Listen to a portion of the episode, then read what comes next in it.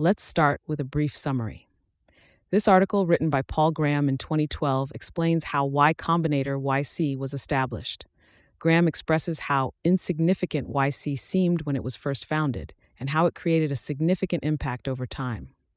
Additionally, Graham states that the fundamental ideas behind Y C's success are providing seed funding on standardized terms, financing startups in a synchronized manner, and investing in ideas that could be seen as toys. This article is a perfect resource to understand the mindset behind Y C's success. Before we dive in, I want to share a quick note about how this podcast is created. As you've probably noticed, this podcast isn't voiced by a human, but by artificial intelligence. I'm obligated to inform you of this beforehand due to the rules of A I services. This podcast is made possible by our sponsor, Wope dot com, an A I startup that combines content marketing with artificial intelligence to significantly boost traffic and revenue of your startups. For all the latest content, be sure to follow me at x dot com slash yigitkoner. Now let's turn our attention back to the essay. The Origin Story and Early Days of Y Combinator. Original title, How Y Combinator Started. Date, March twenty twelve. Y Combinator's seventh birthday was March eleventh. As usual, we were so busy we didn't notice till a few days after. I don't think we've ever managed to remember our birthday on our birthday. On March eleventh, two thousand five, Jessica and I were walking home from dinner in Harvard Square. Jessica was working at an investment bank at the time, but she didn't like it much, so she had interviewed for a job as director of marketing at a Boston V C fund. The V C fund was doing what now seems a comically familiar thing for a V C fund to do, taking a long time to make up their mind. Meanwhile, I had been telling Jessica all the things they should change about the V C business, essentially the ideas now underlying Y Combinator. Investors should be making more, smaller investments. They should be funding hackers instead of suits. They should be willing to fund younger founders, et cetera. At the time, I had been thinking about doing some angel investing. I had just given a talk to the undergraduate computer club at Harvard about how to start a startup, start dot h t m l.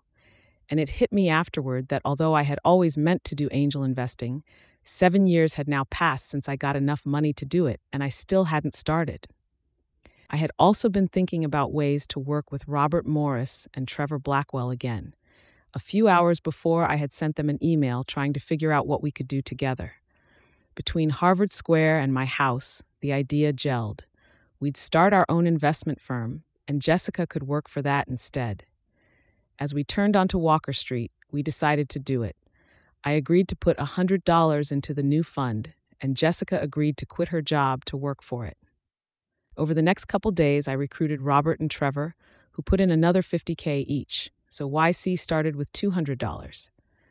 Jessica was so happy to be able to quit her job and start her own company that I took her, web dot archive dot org slash slash two thousand seven oh six oh nine arrow five five three, y combinator dot com's Y C zero five when we got home.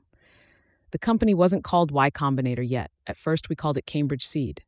But that name never saw the light of day, because by the time we announced it a few days later, we changed the name to Y Combinator.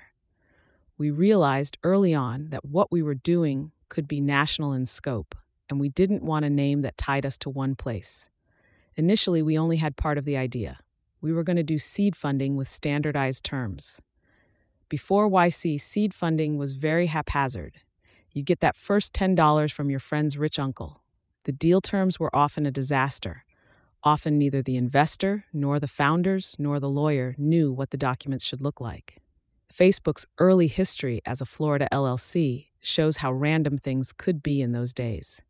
We were going to be something there had not been before, a standard source of seed funding. We modeled Y C on the seed funding we ourselves had taken when we started ViaWeb. We started ViaWeb with ten dollars we got from our friend Julian Weber, julian dot h t m l, the husband of Idel Weber, whose painting class I took as a grad student at Harvard. Julian knew about business, but you would not describe him as a suit. Among other things, he'd been president of the National Lampoon. He was also a lawyer and got all our paperwork set up properly. In return for ten dollars, getting us set up as a company, teaching us what business was about, and remaining calm in times of crisis, Julian got ten percent of ViaWeb. I remember thinking once, what a good deal Julian got. And then a second later, I realized that without Julian, ViaWeb would never have made it. So even though it was a good deal for him, it was a good deal for us too.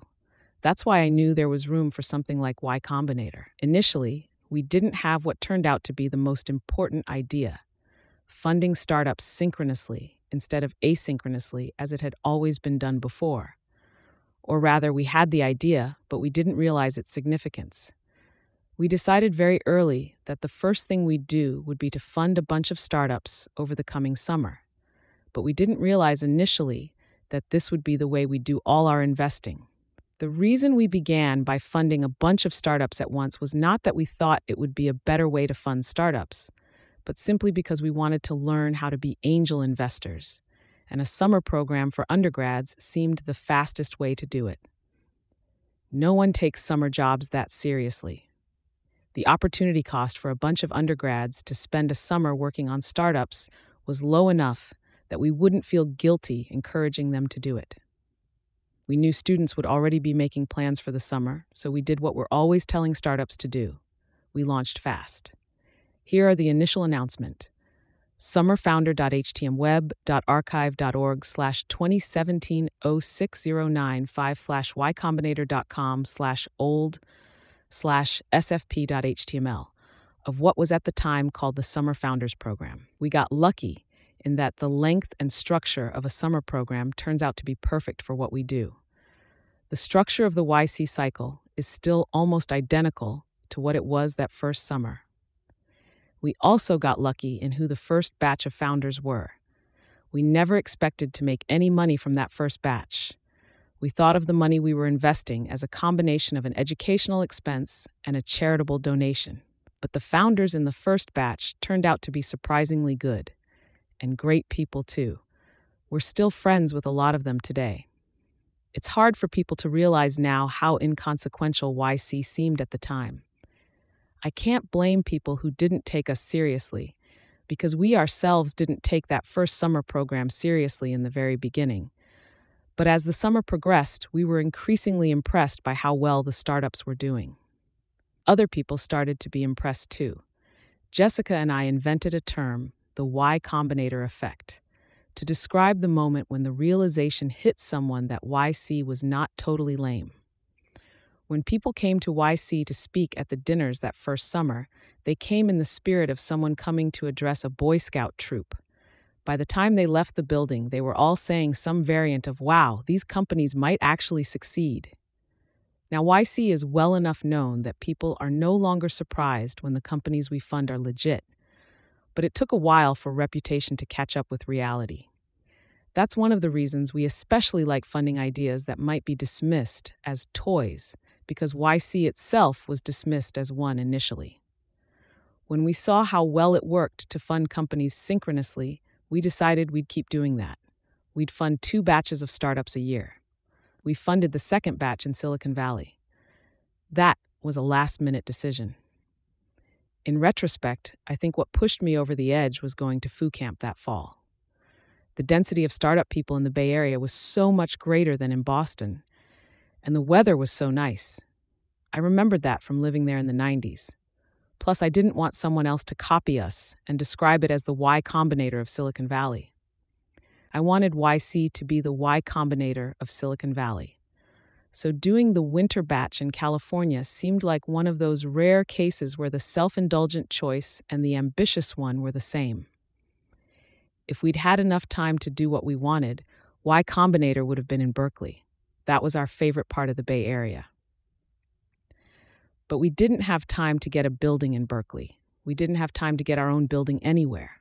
The only way to get enough space and time was to convince Trevor to let us take over part of his, as it then seemed, giant building in Mountain View.